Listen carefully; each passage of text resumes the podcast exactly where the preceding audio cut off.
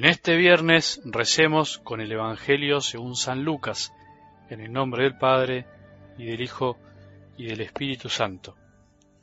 Ay de ti, Corosaín, ay de ti, Betsaida, porque si en Tiro y en Sidón se hubieran hecho los milagros realizados entre ustedes, hace tiempo que se habrían convertido, poniéndose silicio y sentándose sobre ceniza. Por eso Tiro y Sidón, en el día del juicio, serán tratadas menos rigurosamente que ustedes.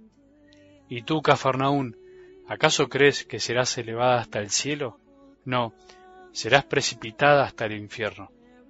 El que los escucha a ustedes me escucha a mí, el que los rechaza a ustedes me rechaza a mí, y el que me rechaza, rechaza a aquel que me envió. Palabra del Señor.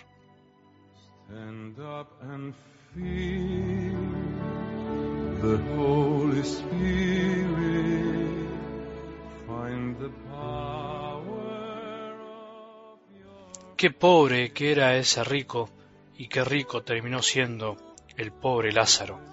Me sale decir hoy del corazón recordando la parábola del Evangelio del domingo que venimos meditando paso a paso. Por eso lo que debemos preguntarnos siempre es ¿cuál es nuestra verdadera riqueza? ¿Cuáles son las riquezas que andamos persiguiendo día a día. Ayer anduve por la ciudad, algo que también debes vivir vos día a día, y tuve la gracia de ver algo que me conmovió. Era una mujer, al estilo de Lázaro, postrada en la vereda pidiendo una ayuda sin cesar, mientras cientos de personas pasaban al lado de ella, en su mundo, cada uno en lo suyo. Y me recordó ese himno de la liturgia que dice así, Salí por la mañana entre los hombres y encontré tantos ricos que estaban pobres. La tierra llora porque sin ti la vida es poca cosa. ¿Quién es el pobre finalmente? ¿El que no tiene nada y debe pedir para vivir? ¿O el que tiene todo y no da nada para vivir? Todos debemos cuestionarnos nuestra disponibilidad para ayudar a otros. Es cierto, es difícil.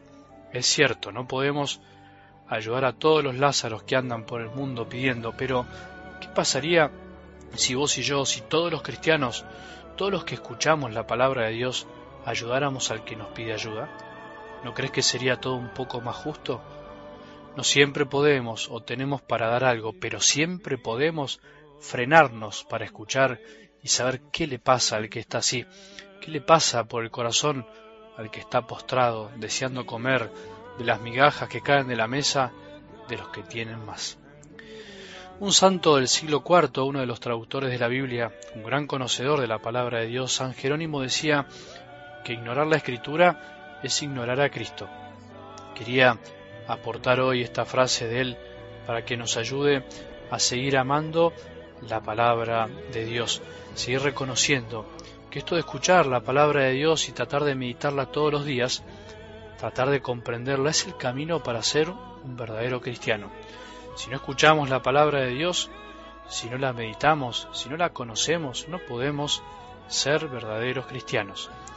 Si no conozco la escritura, si no le pregunto a la escritura, si no la leo todos los días, no puedo conocer a Cristo, especialmente en los evangelios, porque es ahí donde Él quiso dejarnos el puente para conocerlo. También él decía, ¿cómo es posible vivir sin la ciencia de las escrituras a través de las cuales se aprende a conocer al mismo Cristo que es la vida de los creyentes? Si Jesús es nuestra vida, si Él es la vida, la verdad y también el camino de nuestra vida, ¿cómo es posible vivir sin lo que Él enseña, sin escuchar lo que Él enseña? Eso es algo que podemos preguntarnos hoy.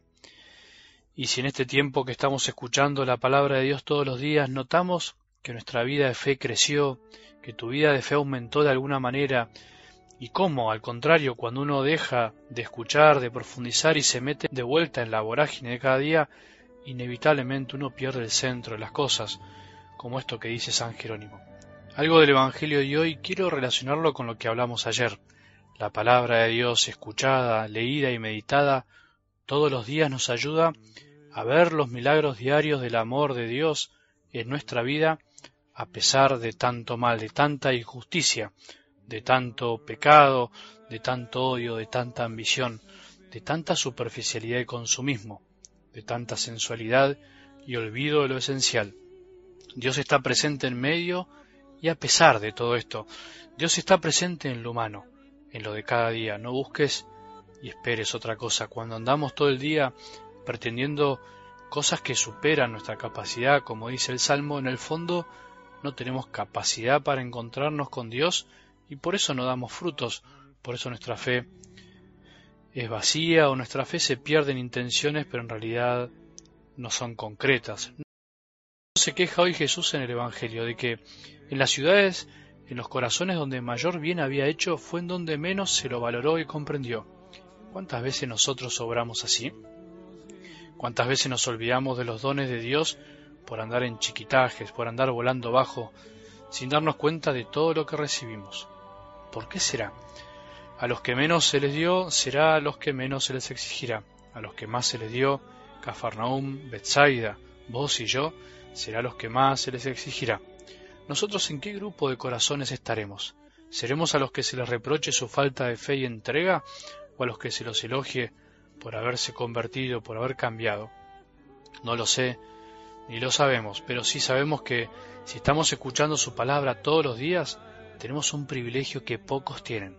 Sabemos que recibimos un gran don que tenemos que aprender a aprovechar. Los milagros están siempre, ahí a la vuelta de la esquina. Lo que pasa es que no los vemos por falta de fe o nos acostumbramos por exceso de amor propio. Pidamos hoy ver más de lo que vemos, pidamos ver los milagros de cada día que muchas veces quedan ocultos a nuestros ojos y necesitamos volver a ver. ¿Qué milagro nos dejará ver hoy Jesús?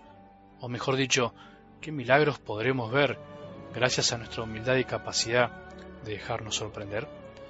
Que tengamos un buen día y que la bendición de Dios, que es Padre misericordioso, Hijo y Espíritu Santo, descienda sobre nuestros corazones y permanezca para siempre.